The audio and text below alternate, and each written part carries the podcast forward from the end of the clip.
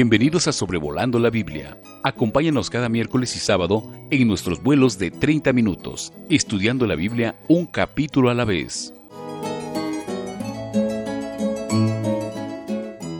Muy buenos días, hoy miércoles 29 de diciembre del 2021. Les habla David Alves Padre. Me es un gozo poder traerles el episodio número 135 de Sobrevolando la Biblia considerando hoy el libro de Números, capítulo 16. Casi al final de la Biblia, este capítulo es referenciado por Judas en su carta de un solo capítulo, versículo 11, donde él habla de los falsos maestros, los apóstatas, y él dice, ay de ellos, porque han seguido el camino de Caín, se lanzaron por lucro en el error de Balaam, y perecieron en la contradicción de Coré.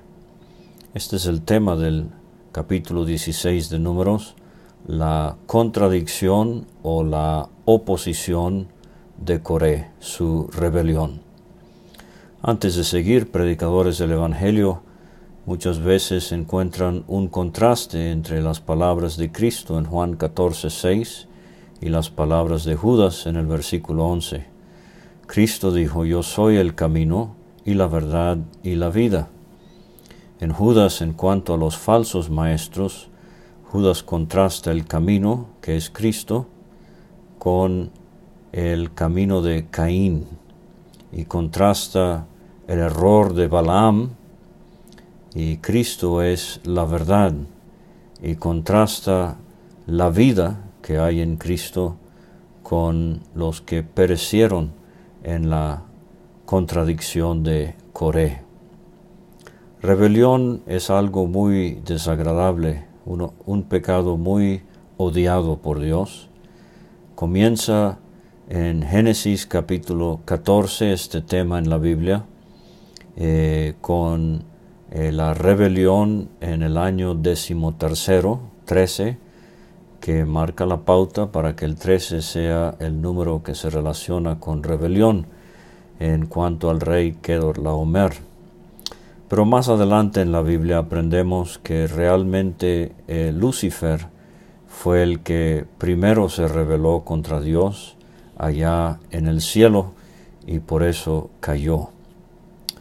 Pero entonces en el libro de números ya hemos visto en el capítulo 14 la rebelión de aquellos que no creyeron al testimonio de hombres como Josué y Caleb, sino que se dejaron llevar por el testimonio de los diez espías. Y vimos la eh, tremenda eh, muestra del juicio de Dios sobre ellos. Y en 1 Samuel capítulo 15, versículo 23, eh, Dios dice, como pecado de adivinación es la rebelión. O sea, para Dios eh, el inmiscuirse en lo eh, satánico, en la brujería, etcétera, equivale a la rebelión. Quizás nosotros no lo veamos tan serio, pero así lo mira Dios. En los versículos 1 y 2 de este capítulo de números 16 tenemos la primera sección y nos describe la rebelión de Coré. Dice el versículo 1, Coré, hijo de Isar, hijo de Coat, hijo de Leví. Y Datán y Abiram, hijos de Eliab, y On, hijo de Pelet, de los hijos de Rubén, tomaron gente, se levantaron contra Moisés, con doscientos cincuenta varones de los hijos de Israel, príncipes de la congregación, de los del consejo, varones de renombre, se juntaron contra Moisés y Aarón y les dijeron, Basta ya de vosotros, porque toda la congregación, todos ellos son santos, y en medio de ellos está Jehová, ¿por qué pues os levantáis vosotros sobre la congregación de Jehová? Ahora Coré, siendo descendiente de Leví, Leví, él es primo hermano de Aarón y Moisés. Él es hijo de Isar y un hermano de Isar se llamaba Amram, que era el padre de Aarón y de Moisés.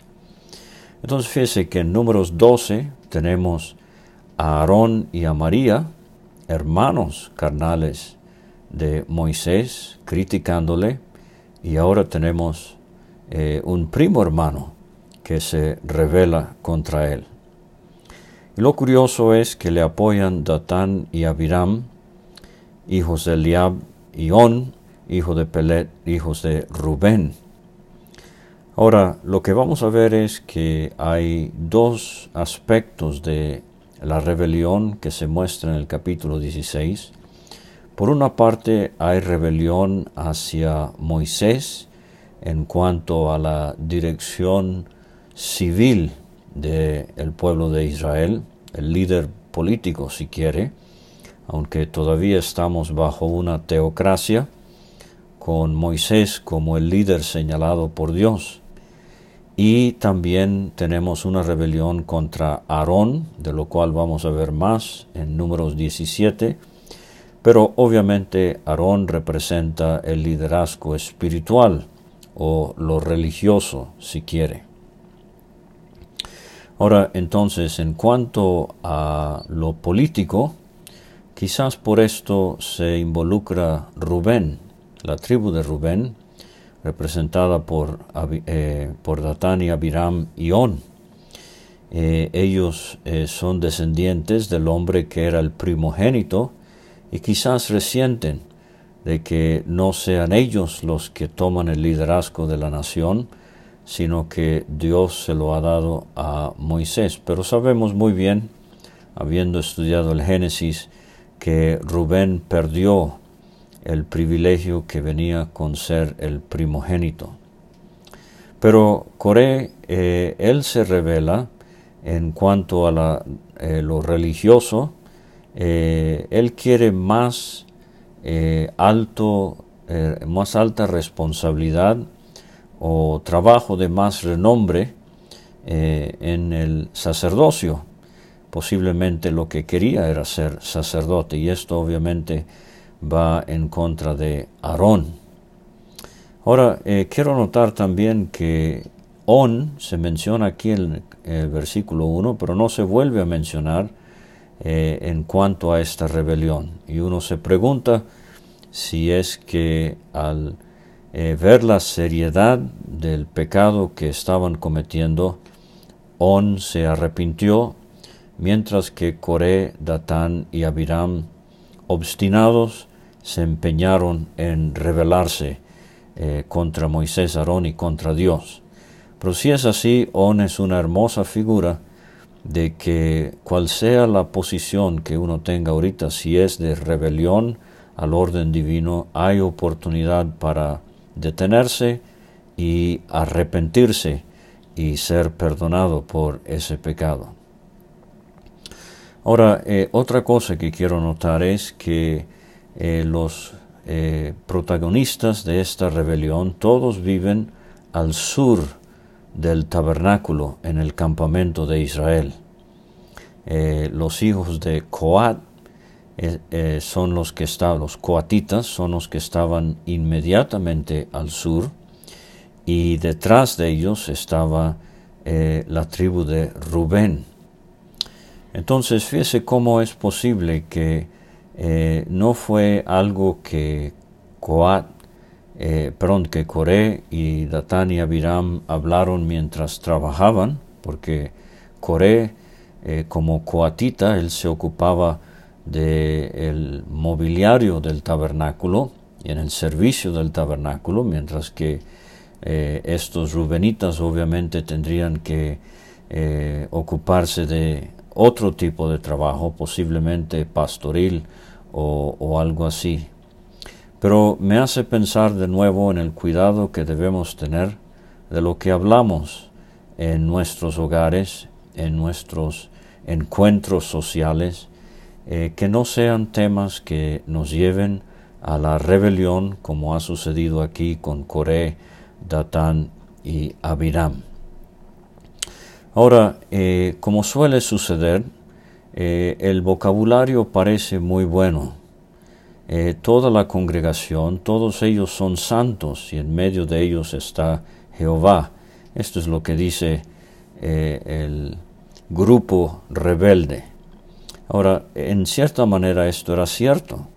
Éxodo 19:6, Dios mismo había dicho, vosotros me seréis un reino de sacerdotes y gente santa. Pero esto es lo que usualmente sucede con los que quieren usurpar eh, lo que no es suyo, lo que, los que quieren rebelarse contra Dios, eh, pintan la cosa con vocabulario bíblico para que sea más atractivo. Pero a la raíz del problema debemos ver esto, que eh, Coré por una parte quiere el sacerdocio de Aarón y Datán y Abiram, como he sugerido, quizás buscan el liderazgo de la nación. Entonces vamos a ir a los versículos 4 a 7, donde tenemos la prueba del incienso. Y me refiero a esto, que cuando Moisés oye la queja, se postró sobre su rostro. Lo hemos visto ya en otras ocasiones, la última fue en el capítulo 14, vemos la humildad de Moisés, eh, vemos su actitud de eh, intensa búsqueda de la intervención divina en este problema. Y él habla a Coré y a todos sus séquitos, a todos los que siguen a Coré. Coré es el caudillo eh, de esta rebelión, eh, diciendo mañana. Me interesó esto, que de nuevo vemos aquí quizás un destello de la paciencia de Dios cuando Moisés eh, les da el día para que lo piensen bien. Mañana mostrará a Jehová quién es suyo y quién es santo, y hará que se acerque a él al que él escogiere, él lo acercará así. Haced esto, tomaos incensarios. El incensario era un plato hondo, en donde, de metal obviamente, de bronce, donde, eh, o de, podría ser de oro también, pero ahí es donde tomaban los carbones del altar de holocausto, afuera en el atrio, y entonces con ese incensario entraban al lugar santo y echaban incienso sobre eh, los carbones encendidos y así eh, perfumaban el santuario, por ejemplo, el sumo sacerdote cuando entraba al lugar santísimo, o simplemente eh, con estos incensarios los sacerdotes llevaban eh, carbones encendidos desde el altar del holocausto al altar de oro. Entonces eh, Moisés les da esta prueba. El día siguiente tendrían que poner fuego en los incensarios, Coré y todo su séquito, y en ellos incienso delante de Jehová. Y vuelve a decir mañana. Y el varón a quien Jehová escogiere, aquel será el santo. Esto os baste hijos de Leví. Ellos habían dicho, baste ya de vosotros.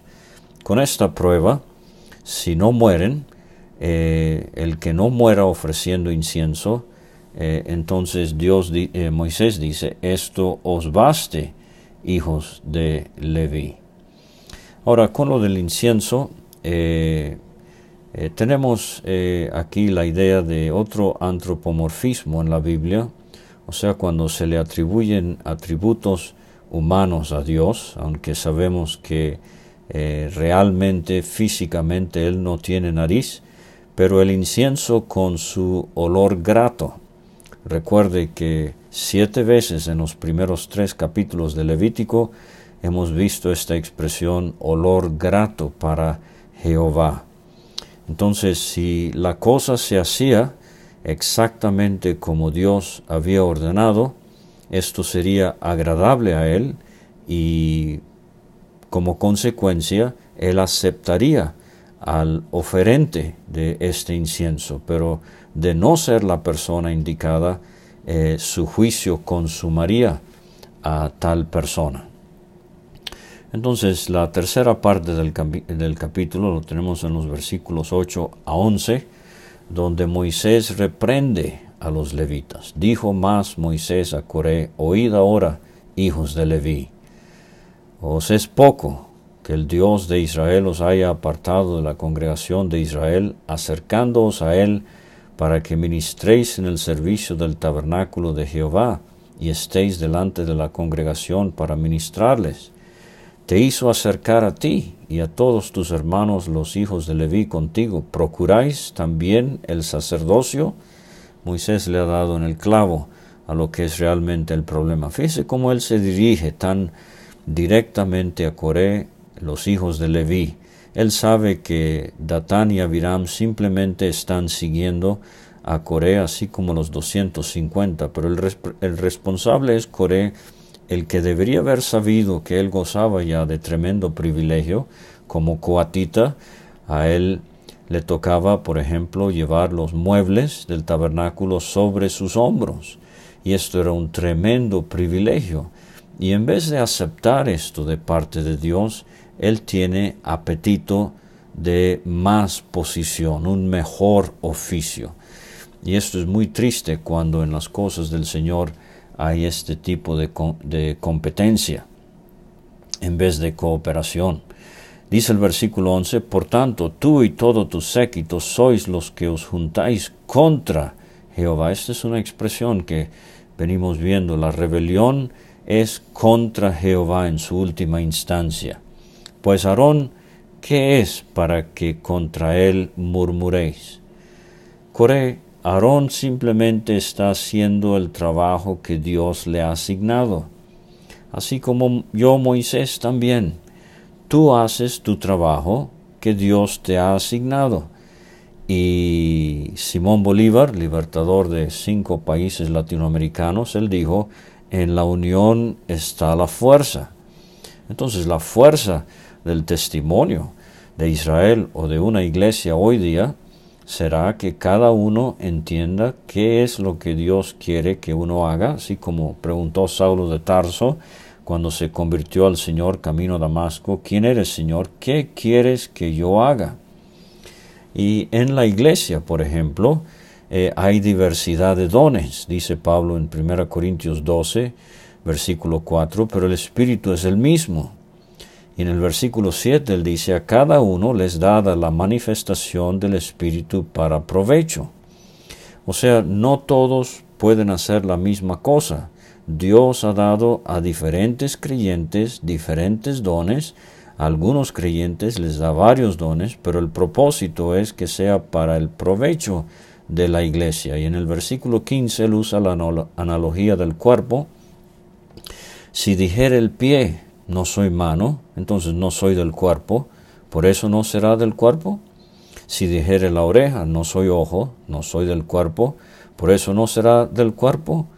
Si todo el cuerpo fuese ojo, ¿dónde estaría el oído? Si todo fuese oído, ¿dónde estaría el olfato? Mas ahora, fíjese bien, Dios ha colocado los miembros, cada uno de ellos, en el cuerpo como Él quiso. En términos del Antiguo Testamento, Coré, Aarón es sumo sacerdote porque así quiso Dios. Coré Moisés es el líder nacional porque así quiso Dios. Coré, tú eres coatita, no cargas cortinas o tablas, tú llevas los muebles porque así quiso Dios. Y así en la iglesia. En una iglesia que funciona bíblicamente eh, y, bajo la guía del Espíritu Santo, donde el Espíritu Santo no es contristado, no debe haber competencia por dones o eh, trabajos que se hacen. Debe haber cooperación y convicción de que esto es lo que Dios quiere para mí y lo voy a hacer ah, de la mejor manera que yo pueda. Dios nos ayude con esto y a no ser rebeldes al orden que Él ha establecido. En los versículos 12 a 15, los rubenitas desafían a Moisés. Entonces hemos visto hasta ahora el énfasis sobre los hijos de Leví, comandados por Coré en esta rebelión. Y ahora vamos a ver los rubenitas, Datán y Abiram. Y como he dicho, fíjese que ya On no es mencionado. Versículo 12, envió Moisés a llamar a Datán y Abiram, hijos de Eliab, mas ellos respondieron, no iremos allá. Fíjese la eh, eh, respuesta tan eh, contundente, tan rebelde, de tanta oposición, no iremos allá. Es poco que nos hayas hecho venir de una tierra que destila leche y miel. Fíjese, ellos están usando el vocabulario que usó Dios para describir la tierra a donde iban. Éxodo 3.8, he descendido para librarlos de mano de los, de los egipcios y sacarlos de aquella tierra, una tierra buena y ancha, tierra que fluye leche y miel. Pero estos en su rebelión usan lo de la tierra que fluye leche y miel para describir a Egipto. Lejos de eso fue Egipto para ellos. Fue una tierra que fluía con sangre, sudor y lágrimas pero ellos pasan eso por alto ahora en su ceguera espiritual, eh, rebelándose contra Moisés y Aarón. Eh, para hacernos morir en el desierto, han dicho ellos, sino que también te enseñorees de nosotros imperiosamente. Están criticando el liderazgo de Moisés, quien, eh, de quien vamos a aprender. La Biblia dice de él es el hombre más manso de toda la tierra. Imagínese tener un líder que Dios evalúe como el más manso y alguien lo acuse de liderar imperiosamente.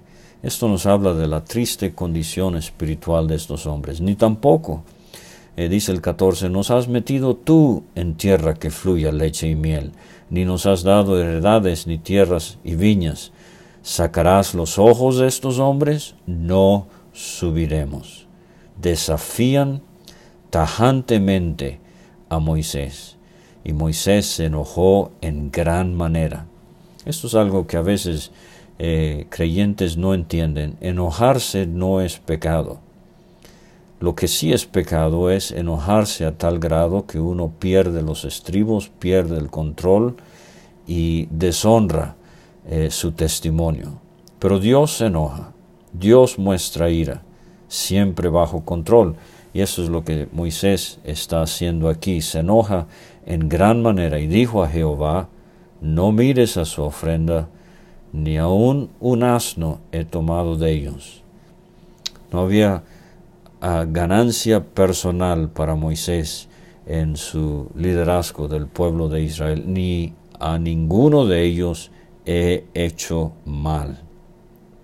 Muy parecido a lo que Pablo le va a decir a los ancianos de Éfeso en Mileto cuando él se encontró con ellos por última vez.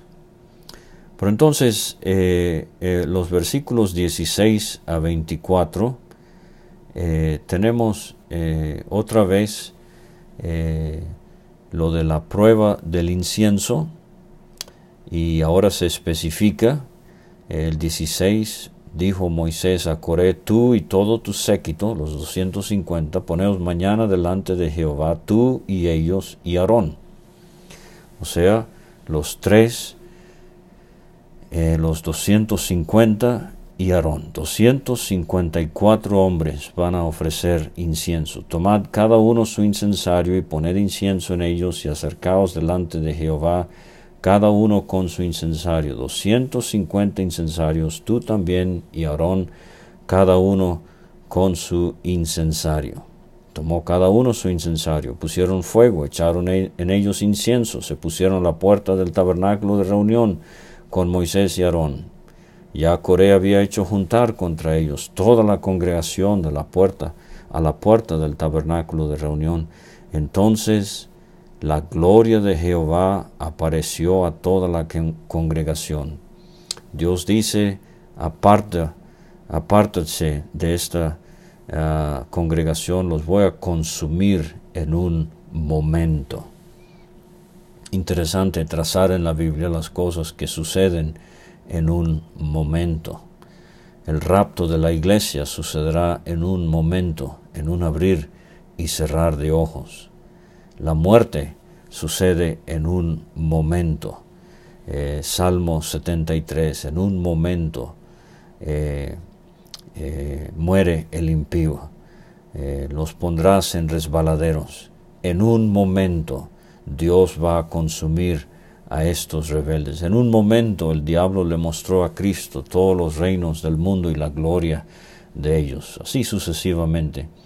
Pero Moisés y Aarón se postran sobre sus rostros y dicen, Dios, Dios de los espíritus de toda carne, o sea, el Creador, no es solo un hombre el que pecó, ¿por qué airarte contra toda la congregación? Entonces Jehová habló a Moisés diciendo, habla a la congregación, diles, apartaos en derredor de la tienda de Coré, Datán y Abiram. Y versículos 25 a 35 tenemos el castigo de los rebeldes. Moisés se levantó y fue a Datán y Abiram. Los ancianos de Israel fueron en pos de él.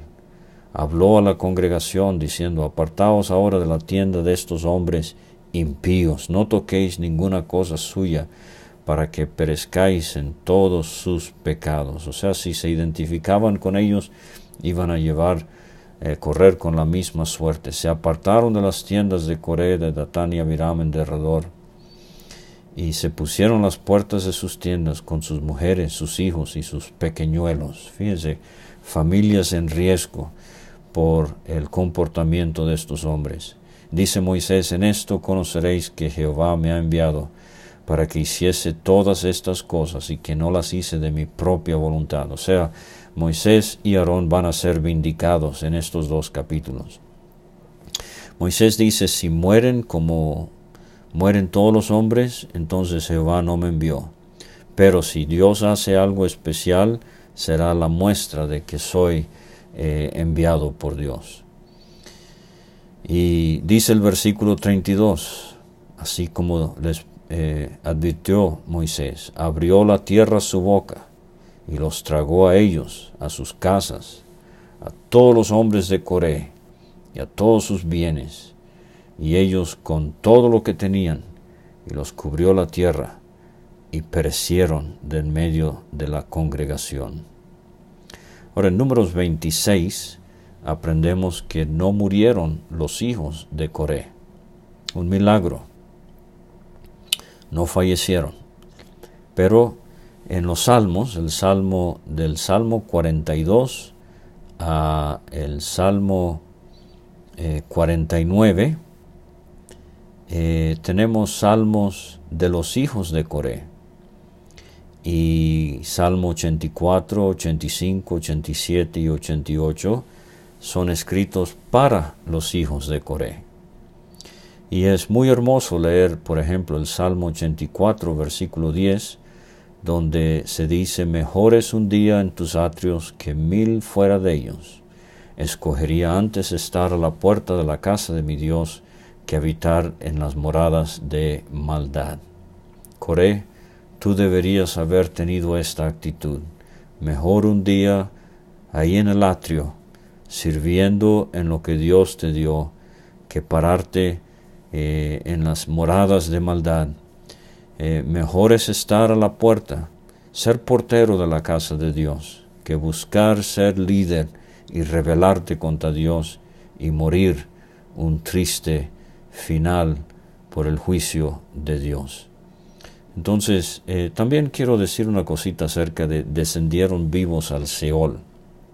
Seol es una palabra hebrea que describe el lugar de los muertos incluye no solamente la tumba, el aspecto físico del cuerpo, pero el más allá, o sea, el alma y el espíritu también. Entonces aquí, tenemos hombres, eh, Coré, Datán y y otros que fueron directos al Seol, o sea, Dios desapareció sus cuerpos y sus almas se fueron a este lugar de perdición, eh, el Seol. Eh, tenemos el contraste con Enoch y Elías, que subieron al cielo eh, sin morir eh, aquí sobre la tierra. Entonces, así como estos fueron al Seol sin perecer sobre la tierra, la tierra abrió su boca para recibirlos. Enoch y Elías se fueron al cielo sin morir. Obviamente Dios se deshizo de sus cuerpos también. El único cuerpo en el cielo hoy es el del Señor Jesucristo. 1 Corintios 15 comprueba eso claramente. El Seol se dividía antes en dos compartimientos, uno para justos y otro para injustos. Lucas 16 del 19 al 31 con la historia del hombre rico y Lázaro eh, nos describen esta situación. La palabra griega Hades equivale al Seol, solamente que el Hades eh, es el destino temporal del alma, del espíritu. Eh, ya no incluye lo de la sepultura del cuerpo. Pero no hay que confundir Seol ni Hades con lo que es el infierno o el lago de fuego. Este es un lugar distinto, está preparado, Mateo 25, 41, Cristo hace ver eso, y es el destino eterno de los perdidos, donde estarán cuerpo, alma y espíritu para siempre alejados de la presencia de Dios. Todo Israel, dice el 34, los que estaban en derredor de ellos huyeron al grito de ellos porque decían, no nos trague también la tierra. Y el versículo 35, también salió fuego de delante de Jehová, lo vimos en el caso de Nadab y Abiú en Levítico 10, eh, y consumió a los 250 hombres que ofrecían el incienso. O sea, fueron blancos del juicio de Dios, de la ira de Dios, pero no de la manera que murieron Coré, Datán y Abiram. Fíjese que con Nadab y Abiú, ellos eran las personas correctas para ofrecer incienso, pero lo hicieron con fuego extraño. Aquí, eh, estos eh, tenían el fuego correcto del altar de bronce, pero eran las personas eh, extrañas. Entonces, las cosas de Dios hay que hacerlas como Dios manda. En los versículos 36 a 40, Dios le instruye a Moisés a que Eleazar recoja los 250 incensarios de estos hombres que habían muerto y estos incensarios serían batidos, hechos unas planchas batidas para cubrir el altar de bronce.